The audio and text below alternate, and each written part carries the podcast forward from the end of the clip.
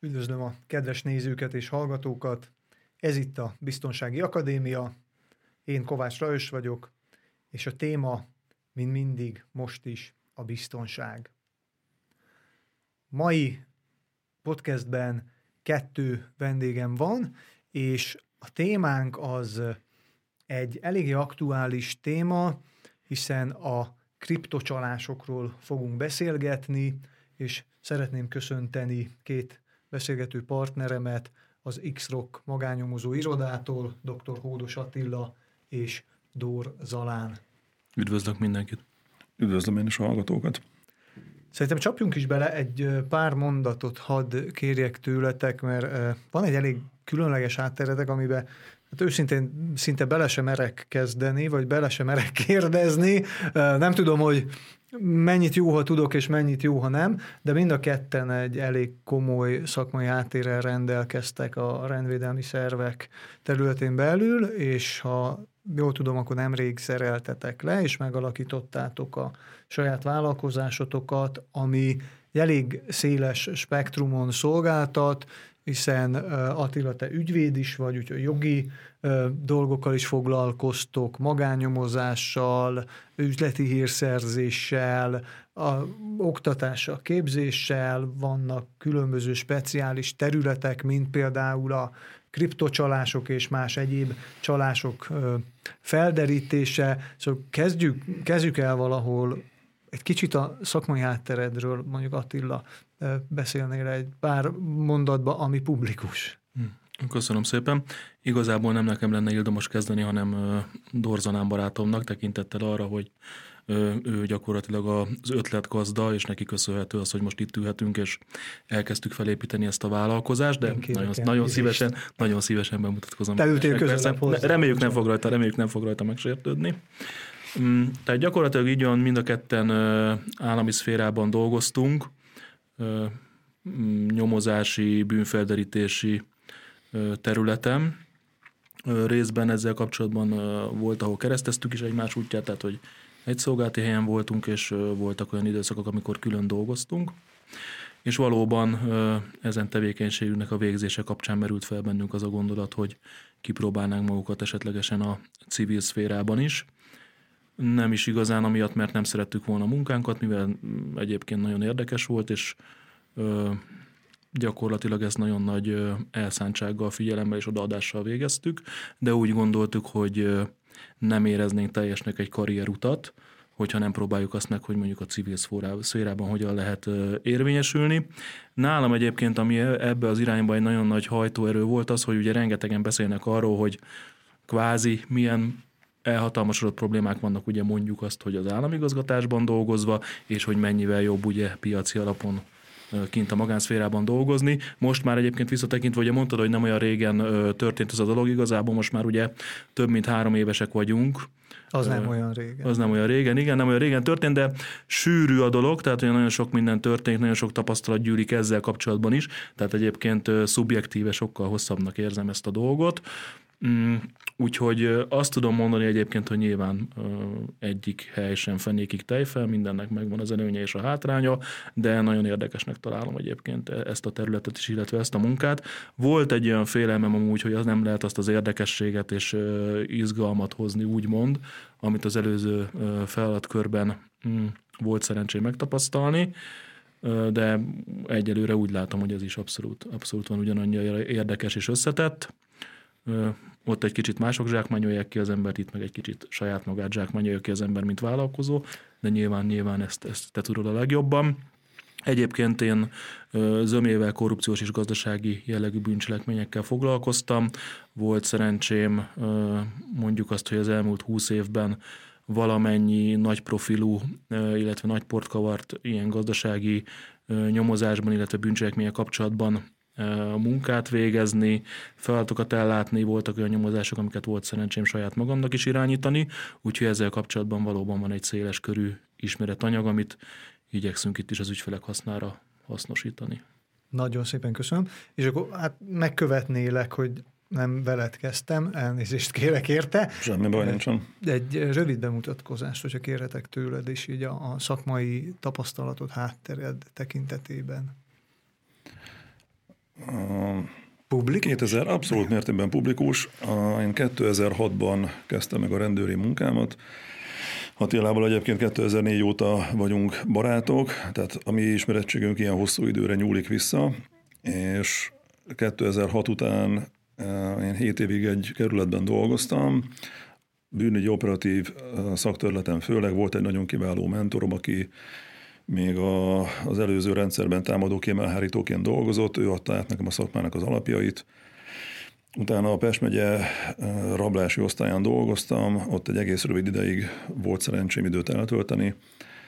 Annak köszönhetően, hogy volt egy fegyveres rablás sorozat, ami pont aznap indult, ahogy én, én oda átmentem, 2013. május egy, azt hiszem ez volt a dátum, akkor kezdődött egy fegyveres rablássorozat, és annak a felderítésében mondhatjuk, hogy elég nagy szerepem volt.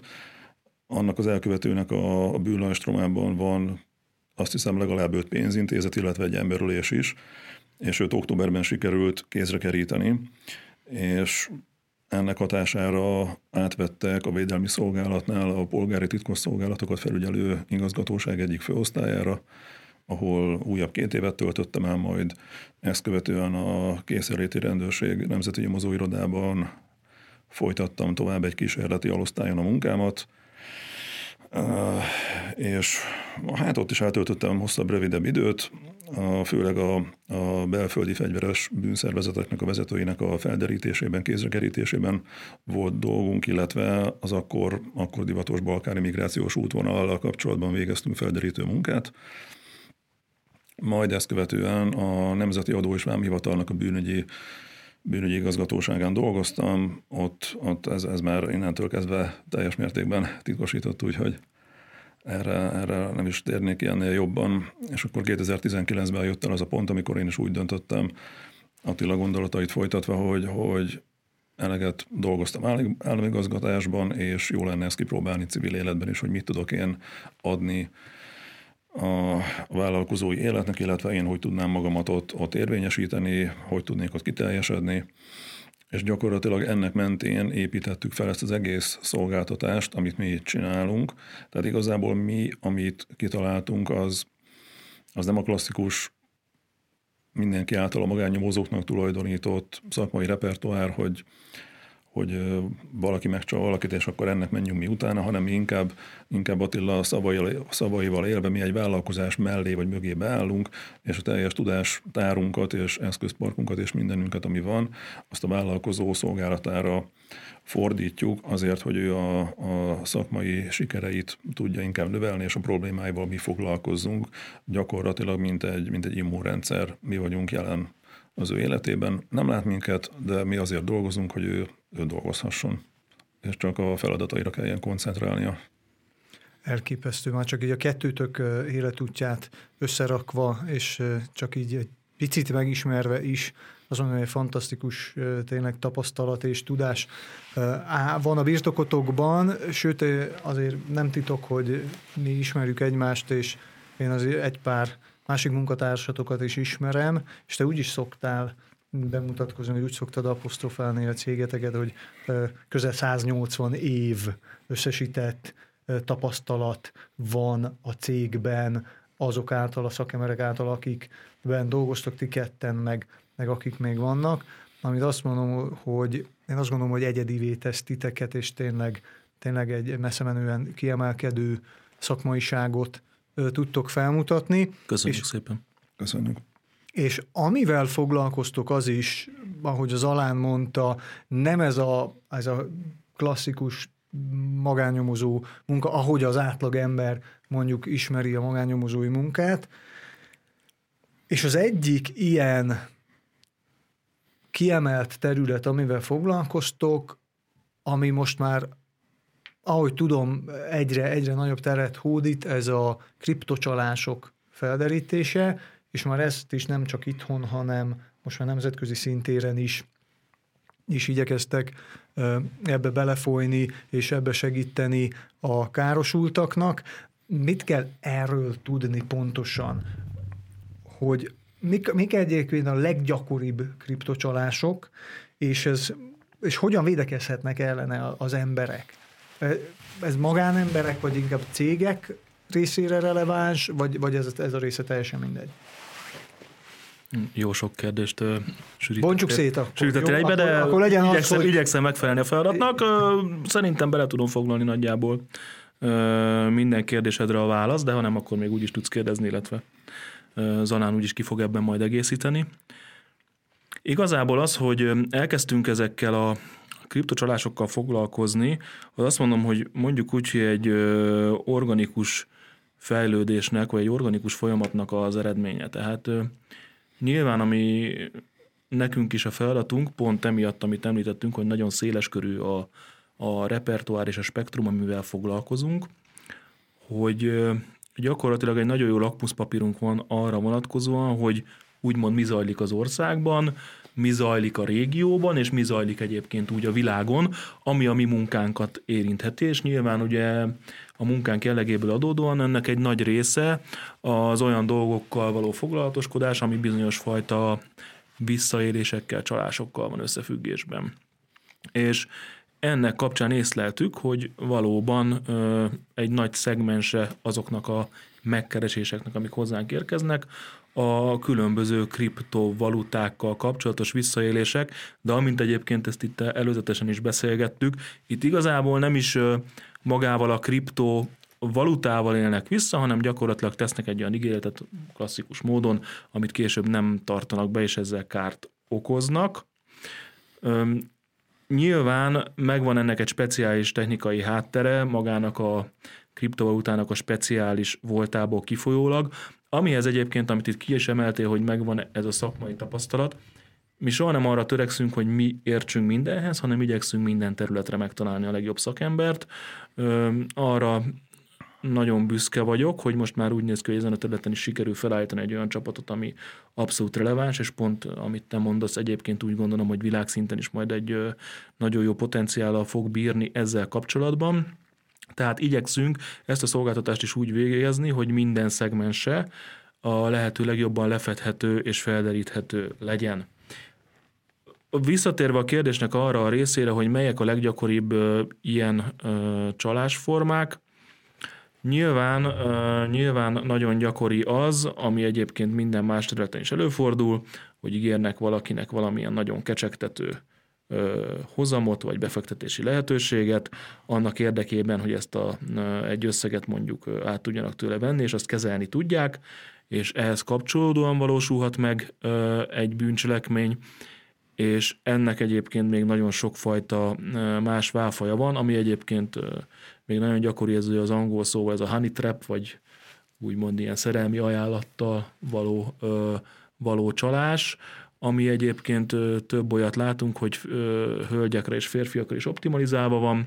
Férfiak esetében ugye bizonyos társkereső felületekre felmész, ott legtöbb esetben egy nagyon mutatós ázsiai hölgy megismerkedik veled, egy-két hétig folyik úgymond egy ilyen szerelmi jellegű csetelés, utána pedig felajánlja mondjuk az adott delikvensnek a, az illető, hogy nagyon jó befektetési formát tud, és akkor ezt a pénzét helyezze bele ebbe a befektetési formába hölgyeknek ugyanez a szolgáltatás, mondjuk úgy, hogy szolgáltatás létezik egyébként, leginkább ilyen veterán katonákkal, amerikai veterán katonák szoktak akkor pénzt kérni, nem feltétlenül kriptobefektetésre, hanem akár mondjuk úti költségre, stb. stb.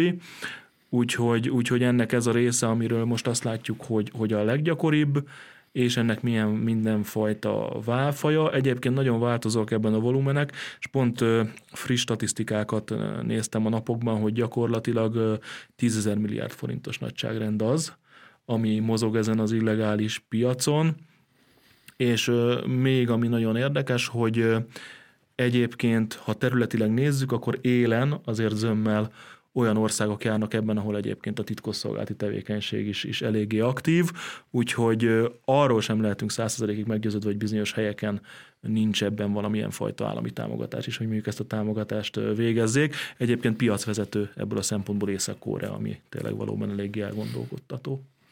Nem biztos, hogy ezt akarom tudni, hogy melyik titkos szolgálat mennyire folyik ebbe az egészbe bele. Igen. Maradjunk egy picit most a magyar emberek hmm. és a magyar piacnál. Hogyha jól vettem ki a szavaidat, akkor ez gyakorlatilag arról szól, hogy itt nem is feltétlenül van kripto pénztranzakció a, ebben az egész folyamatban, hanem inkább ezek a csalók meglovagolják a, a, ezt a nagy hullámot, ami most itt a kripto kereskedés körül és a kripto befektetések körül van, és ez csak a kripto befektetés ígérete, szóval ezek ugyanazok a csalók, akik 5 éve, 10 éve, 20 éve bármilyen mondjuk társkeresőbe, vagy akárhogyan, vagy akár még ezzel a klasszikus adjál nekem x forintot, és nem tudom én x plusz 50 százalékot hozok vissza, ami még, még annak idején ment, hogy gyakorlatilag ez ugyanaz, csak most belebújtatják ebbe, mert hogy a kriptó az most mindenhonnan a csapból is kriptó folyik, és akkor mindenki most rá van erre zizegve, hogy úristen, most kriptó, és ki nem maradjak belőle, és ugye itt általában ez a, ez a ez a kulcs szó, hogy az emberek mindig félnek attól, hogy kimaradnak valami jó befektetésből, valami, amiben most ú, hatalmasat lehet kaszálni, és akkor e, ebbe akkor gyakorlatilag nem vesz részt semmilyen szinten maga a kriptopénz, vagy egy kriptopénztárca, nem, nem arról van szó, hogy abból lopják ki a pénzt, hanem hiszékeny embereket megkeresnek, és kriptobefektetés ígéretével kérnek tőlük pénzt, amivel aztán elszelelnek. Gyakorlatilag erről van szó. Lényegében ez az egész csalási folyamat, ez, ez mióta ezt mi látjuk, nem változott. Tehát maga, maga az elkövetésnek a metódusa. Ugye nagyon régen ez, ez még indult, a, a, volt az a jelenség, amikor a, a nyugdíjasokat utaztatták egyik helyről a másikra, tartottak nekik termékbemutatókat. Ez még vagy, van. vagy utazási, szerintem ez már nincs, nincs vagy, vagy ilyen különleges utazási ajánlatokkal, szintén ilyen, ilyen utaztatásos bemutatókat tartottak nekik, elvitték őket egy nívós helyre, ott kaptak egy ebédet, és csodálatos dolgokat meséltek nekik befektetési lehetőségekről, hogyha megveszik az edénkészletet, vagy bármit, vagy ezüst szállal szőtt matracot, vagy bármi ilyesmi terméket, akkor az egy remek befektetés, mert sokkal olcsóbban jutnak hozzá, és még értékálló is lesz, stb. stb. És gyakorlatilag ez a metódus ez folytatódik azóta is, csak mindig egy éppen aktuális sláger témára húzzák rá. Volt, amit mi láttunk még korábban, ilyen felfutóban lévő híres festőnek a festményei lettek volna így a, a befektetésnek az álogai, hogy ez a, ez a festmény ez később majd ötször ennyit fog érni. És most valóban a kriptovaluta az egyik ilyen téma, ami, amivel nagyon könnyen tudnak pénzt kicsalni emberekből. Erre Attilának van egy nagyon jó kifejezése, hogy mi is ez a félelem így az elmaradó nyereségre.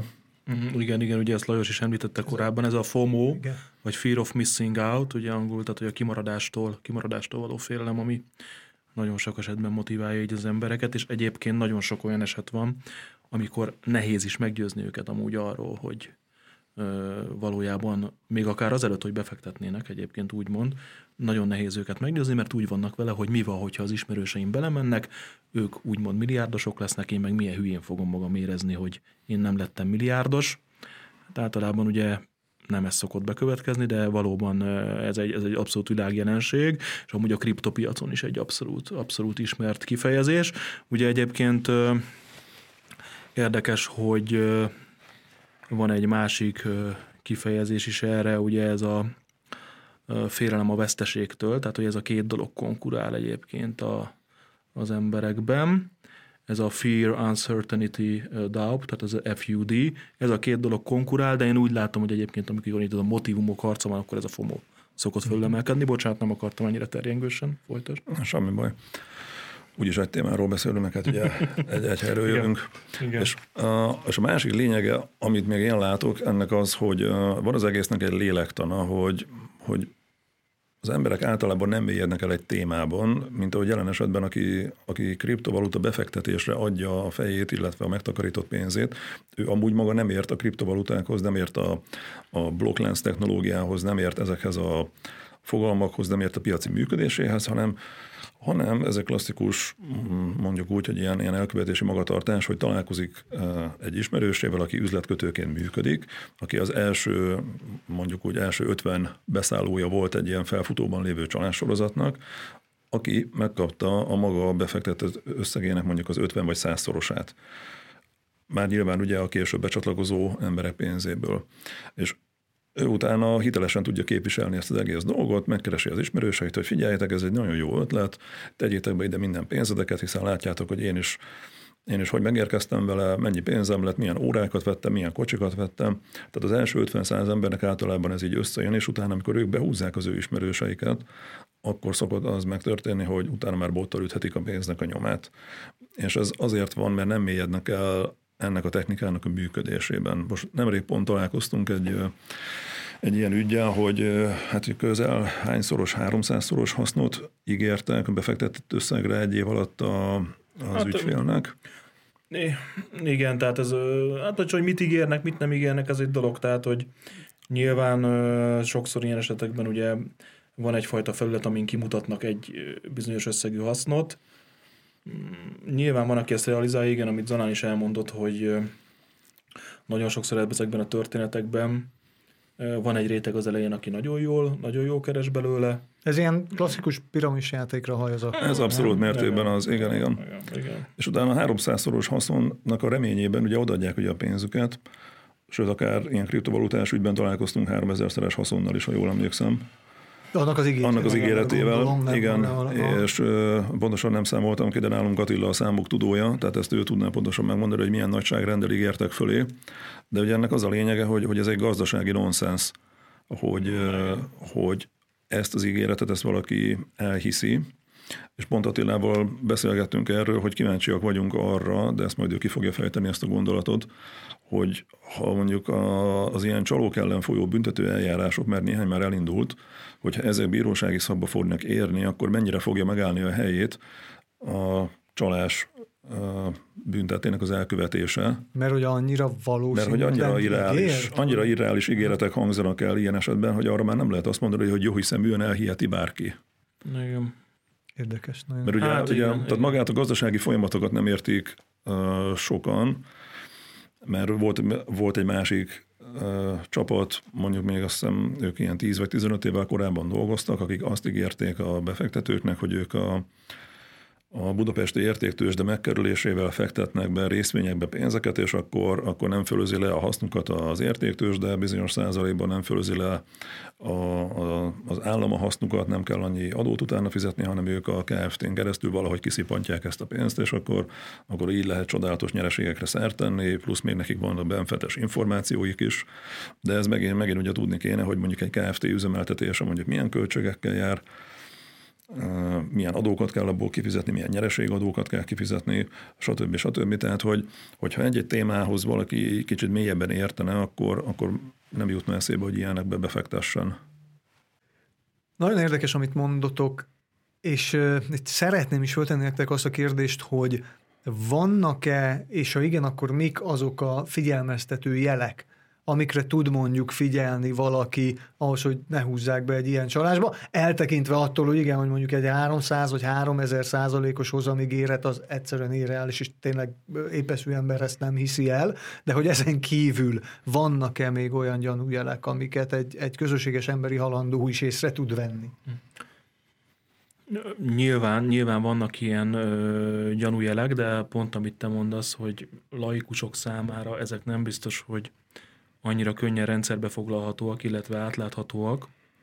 Úgyhogy pontosan egyébként a, ezekkel a csalásfajtákkal kapcsolatban nyújtott egyik szolgáltatásunknak a lényege, hogy úgy nyújtani segítséget embereknek, még mielőtt befektetnének. Tehát nekünk az egy nagyon nagy cél lenne, és igazából én akkor lennék a legboldogabb, hogyha mondjuk az üzleti profilnak a, a nagyon túlnyomó többségét ezt tennék ki, hogy úgy keressenek meg minket emberek, mielőtt bele akarnak ugrani egy ilyen történetbe. Tehát jöjjön oda hozzánk, üljünk le, kellemesen beszélgessünk el, mondja el, hogy a mm, adott esetben ázsiai lamborghini milliárdos hölgy szeretné valamilyen befektetésre rábízni, vagy az amerikai veterán katona kér tőle átutalást, vagy egy bizonyos cégnél, egy bizonyos rendszerben tudna befektetni, mert pont egyébként ez a lényeg a szolgáltatásnak, és ezt mondom, amire a legjobban törekszünk, hogy legyen meg minden oldalról a szakértőnk ezekre a jelenségekre, és ha valaki megkeres minket, akkor nagyon nagy eséllyel meg tudjuk neki mondani, hogy mennyire kockázatos ez a befektetés.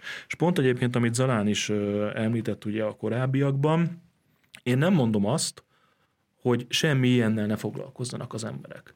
Mert nyilván ugye vannak nagyon biztos befektetési formák, most egyiket sem szeretném megnevezni, mert nem akarok senkinek így Majd ha fizet. reklámolni, majd így van, majd a, így van, így van. Tehát nyilván vannak olyan hagyományos, konvencionális befektetési formák, amik nagyon biztosak, de nyilván mehetünk egy skálán mondjuk felfelé, az egyre kockázatosabb befektetési formák felé. És adott esetben egyébként, mint ahogy azt beszéltük, ez is lehet egy jó befektetés, csak mondjuk adott esetben, mint mondjuk egy tőzsdei kereskedésnél kell tudni beszállni, meg kell tudni kiszállni, tehát elképzelhető, hogy meg kell találni azt a pontot, amikor még lehet prosperálni egy ilyen dologból, és lehet, hogy meg kell találni azt a pontot, amikor el kell engedni ezt a dolgot. És egyébként itt fűznék rá arra a dologra is, hogy nagyon sok esetben látjuk azt, hogy a hatóságok ugye rendkívül nehezen birkóznak meg az ilyen gazdasági jellegű ügyekkel, láttuk ezt mindkét oldalról, látjuk ezt most innen, ebből az irányból is. Én nyilván ezzel összefüggésben megértéssel viseltetek abszolút a hatóságok irányában, nem is tehetek másképp, mert nagyon sokszor bizony az sem ítélhető meg, pont amiről itt beszéltünk, hogy itt ilyen csúnya szavakkal dobálózunk, hogy most csalás. Ugye nagyon sok esetben nehezen megítélhető ez, és akkor mondjuk különös tekintettel egy ilyen kriptopiacra, hogy mi is az, ami valójában történt, ténylegesen átverés-e az, ami történt, ténylegesen volt-e benne az a potenciál, amit ígértek, és mondjuk adott esetben, hogyha valaki mondjuk jól járt vele, akkor ezt hova tegyük a skálán, mert ugye nyilván ezek az emberek nem szoktak később előkerülni, akik adott esetben busás hasznokat ö, tudnak egy-egy ilyen hasonló történetből szerezni, mint hogy találkozunk is bizony ilyennel, hogy vannak olyan emberek, akik nagyon sokat keresnek, akár úgymond egy ilyen kockázatos befektetési lehetőséggel is. Tehát visszatérve a jelen mondanomnak az elejére, én annak örülnék, ha megkeresnének minket ezzel az emberek, és kérnének úgymond egy profi tanácsot ezzel összefüggésben szakemberektől, hogy ők mennyi esélyt látnak arra, hogy ebbe érdemes belevágni, és ha érdemes belevágni, akkor miképpen. Tehát mondjuk aki ügyesen proporcionálja mondjuk a vagyonát, meg a vagyon elemeit, beszélgettem nagyon gazdag emberekkel ezzel összefüggésben, korábban volt szerencsém, Bizony, akár lehet egy 1-2-3 százalék, amire azt mondom, hogy a vagyonomnak az az a része, amiben ilyen kockázatos dolgokba is, is belemegyek. Értem.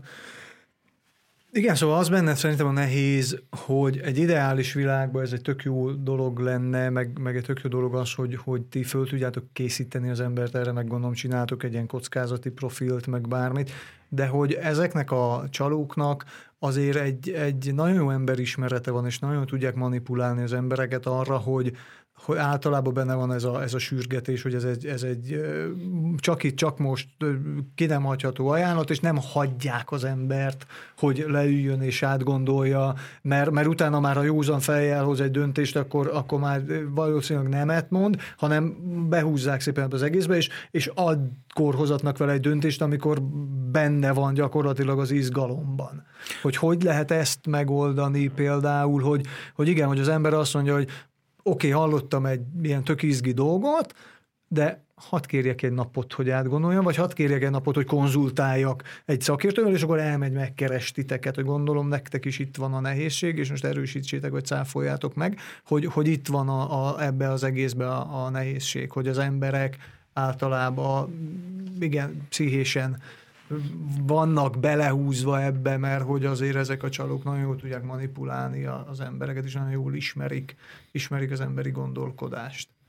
Igen, ebben sajnos igazad van. A, azt vettük észre, hogy az a magatartási forma, hogy nyomást gyakorolnak az emberekre, a leendő áldozatokra, olyan elemekkel, hogy, hogy hangsúlyozzák ennek az egésznek az exkluzivitását, hangsúlyozzák a, azt a részét, hogy ez, ez az ajánlat ez csak nekik szól.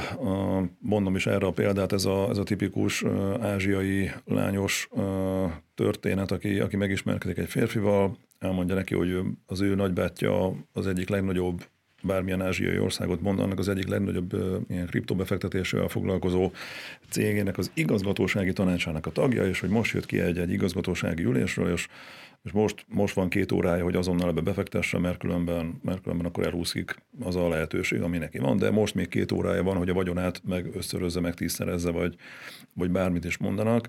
Tehát egy olyan időnyomást tesznek itt az emberre, hogy, hogy nagyon nehéz neki azt mondani a józan fejje, hogy ő elmegy szakemberekhez, hozzájuk fordul segítségért, igénybe veszi a szolgáltatást, és adott esetben mondjuk megkíméli magát egy későbbi hatalmas buktától, De hogy említetted ezeket a régi termékbemutatókat, és ott is nagyon sokszor vagy ez az utaztatás, nagyon sokszor az volt, hogy hogy azzal fenyegették meg például az ember, aki nem vásárolt, vagy nem akart belemenni ebbe egészbe, hogy nem hozzák haza, hogy ott hagyják, elvitték az idős nyugdíjasokat busszal, nem tudom, valahol az Isten háta mögé, és akkor ilyenekkel fenyegették őket, hogy nem hozzák őket haza, és gyakorlatilag pszichésen rá kényszerítették, hogy ott és akkor kölcsön el, nem tudom, több százezer forintot, akár még hitelfelvételről is gondoskodtak, persze, hogy, persze. hogy itt is gondolom van egy ilyen, ilyen nagyon kemény pszichés nyomásgyakorlás, hogy erre is tudtok egyébként valami megoldást az embereknek, hogy hogyan tudják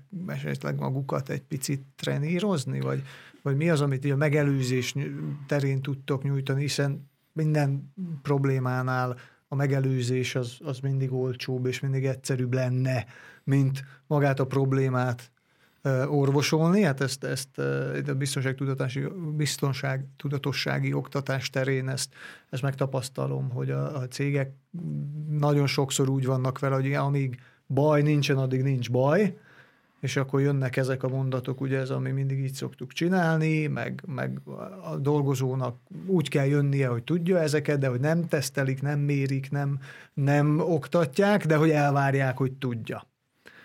Szóval ti mit tudtok a megelőzés terén tenni? Hogy ez, amit mondtál, hogyha eljön hozzád az ember, hogy tudod arra rávenni, hogy jöjjön el?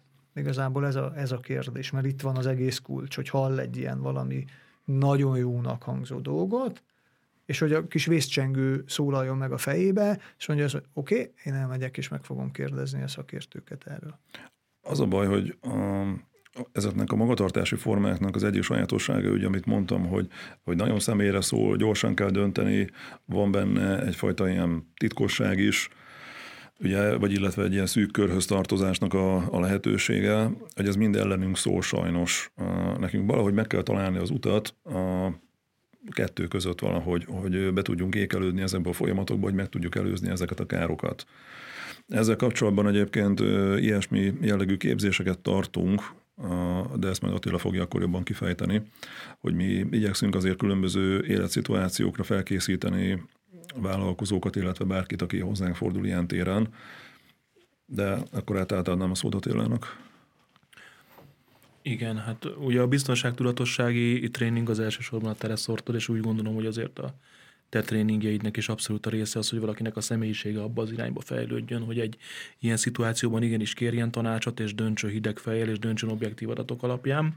A mi oktatásaink elsősorban egyébként vállalati környezetre koncentrálnak, és ennek a keretében igyekszünk minden ilyen jellegű dologra felhívni a, a résztvevőknek, illetve a tréningezett személyeknek a, a figyelmét, de ez abszolút nem egy könnyű dolog. Tehát, hogy konkrétumok említése nélkül, hogy hozzák példákat, találkoztam például nagy profilú nyomozó szervel, aki egyébként hasonló jellegű dolgokkal foglalkozik, mint amiről az előbb beszéltünk, és bizony ö, dolgozón keresztül sikerült adathalász e-mail-el gyakorlatilag bejutni az egész rendszerbe, tehát történnek ilyen dolgok, ami még egyébként pont most eszembe jutott, mint egy, egy jó példa arra, hogy gyakorlatilag egy képzettebb munkavállalói közösség is mennyire ki lehet ennek téve.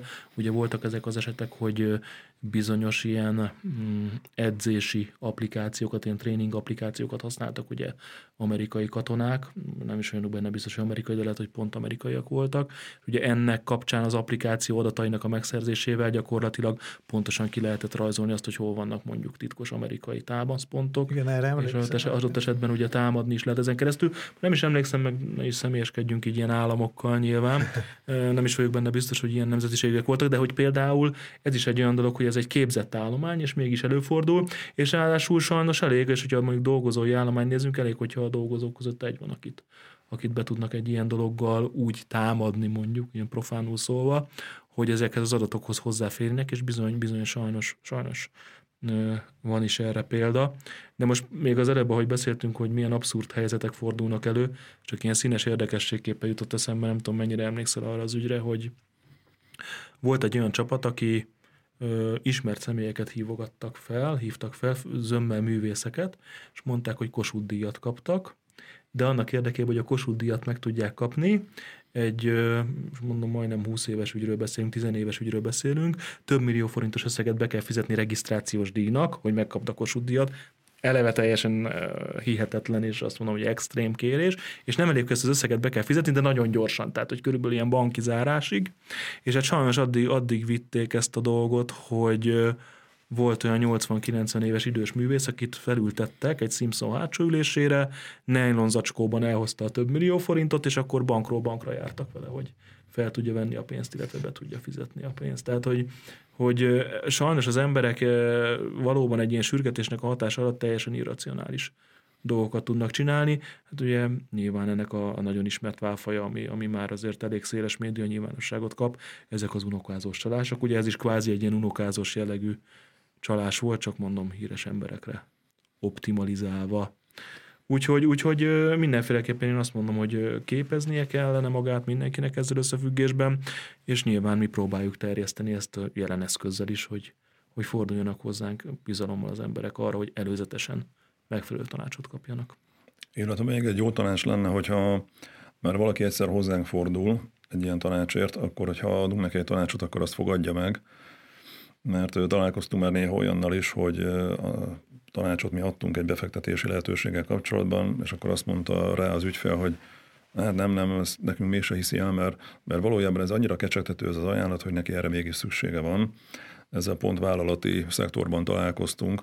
Vannak ott is nagyon divatos befektetési formák, amiket bizonyos nevekhez, bizonyos projektekhez, bizonyos állami beruházásokhoz kötnek, és ezekkel kapcsolatban hangzanak el nagyon könnyű ígéretek, hogy bizonyos kapcsolatrendszeren keresztül valaki bejut abba a projektbe, részt vehet benne, ezt csinál, azt csinál. Általában ezek nem szoktak megvalósulni, mert ezek a projektek még nagyon el se indultak, vagy folyamatban vannak, de, de esélytelen így bejutni, ahogy ezt ígérik, és, és nem is konkrétan az ügyintézésért kérnek el pénzt, hanem egyszerűen csak ilyen működési költségekre, bevásárlásokra, öltözködésekre, ilyenekre én apró pénzeket a vállalkozás méretéhez képest apró pénzeket elkérnek, és ezekből vígan el vannak ezek a párfős csalók, de egyébként színes érdekességként én is említek egy esetet, amikor Attilával nekünk azért voltak olyan közös korábbi ügyeink, amikor gyakorlatilag próbavásárlóként vettünk részt egy-egy ilyen csalásnak a, az előadásán, és volt egy olyan ügyünk, amikor a, az előadó a, nem is tudom milyen Rolex órája lehetett, levette, és mind az egyik filmben volt, hogy bedobta a közönségbe, és akkor ott valaki elkapta, nagyon boldog volt, kézről kézre adták, és akkor látták, hogy itt ilyen jól lehet keresni ezzel a dologgal, hogy még egy ilyen órát is meg lehet belőle venni és szerintem ezt valamelyik filmből nyúlták le. Tehát most filmcímet nyilván nem említek, de mindenki kitalálja, hogy melyik filmről lehet szó, de ezek, ezek, ezek mind működnek. Tehát a filmek ilyen hatással vannak azért ezekre a, ezekre a történésekre. De mondom, ezt csak egy, egy érdekességként említettem. Ilyen céget én is ismertem, akkor én lehet, hogy kimondom, lehet arról a filmről van szó, de, de ismertem olyan céget, ahol a Wall Street farkasai gyakorlatilag egy ilyen kötelező elem volt, hogy levetítették a dolgozóknak, mint egy kvázi ilyen minta uh, filmet, vagy nem tudom, hogy a, mint egy ilyen, ilyen tanmesét, hogy, hogy uh, miből kell tanulni és hogyan kell csinálni. Hát mondanom se kell, nem a, nem a tisztesség útján járt a cég, Közeledünk itt a, a beszélgetésünk végére, úgyhogy szeretnék kérni tőletek egy-két olyan gyakorlati tanácsot, hogy, hogy mit tudtok javasolni annak, aki nem fordulózzátok, mert még nem érzi azt, hogy szüksége van, hogy hozzátok forduljon, de mi azért szeretnénk segíteni, hiszen arról szól a Biztonsági Akadémia, hogy tudást adjunk át, hogy tapasztalatot adjunk át azoknak, akik megfogadják a tanácsot akkor is, hogyha ingyen kapják, akkor is, hogyha ha mástól jön,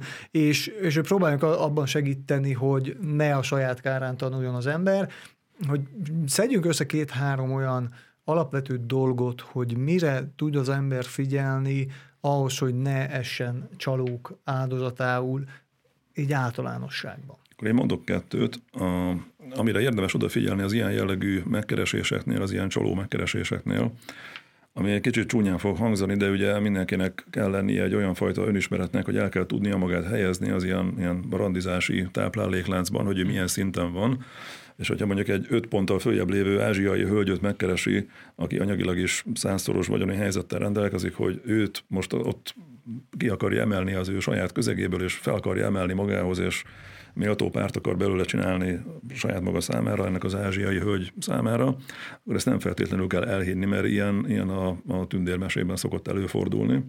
én is nagyon várok egy ilyen lehetőségre, de még sajnos nem jött el, hogy valaki így engem kiragadjon innen, de, de azóta is várok türelemmel. Illetve van egy másik, amire nagyon érdemes odafigyelni, és ez mindig sajnos a, a történetnek a lényegi eleme, hogy ugye a, a ugyanúgy, mint a, pénznek, mint valutának, ugyanúgy az ilyen befektetéseknek is van egy olyan kötelező tartalmi eleme, hogy egy harmadik fél garantálja annak a, annak a validitását.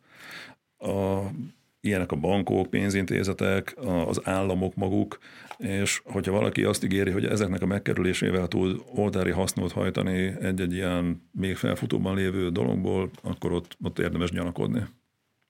Attila, neked van esetleg? Akkor ehhez én egy jó tanácsot adnék még hozzá, hogyha a céggel állunk szemben, és mondjuk egy ö, ö, céges ajánlat, ezt tehát egy céghez kapcsolatban kell befektetnünk, akkor a nyilvánosan elérhető adatbázisokat ellenőrizzük, és hogyha abban valami ö, nagyon kirívó ö, dolgot találunk, akkor azért ott gyanakodjunk. Tehát mondjuk, hogyha mondjuk egy saját tőke vagy egy törstőke ahhoz képest, amilyen volumenű ö, hozamokat vagy ö, nyereséget nagyon ígérnek, aránytalanul kicsinek tűnik, akkor ez legyen gyanús, illetve ami még nagyon gyakori, hogy megpróbálnak nagyobb befektetési cégeknek a nevével visszaélni, tehát ellenőrizzük le, hogy mondjuk az a cégnév, amivel mi találkozunk, az nem csak nagyon hasonlít mondjuk egy nagyobbra, és mondjuk másnak akar látszani az a kör, akinek a pénzünket szándékozunk odaadni, mint aki.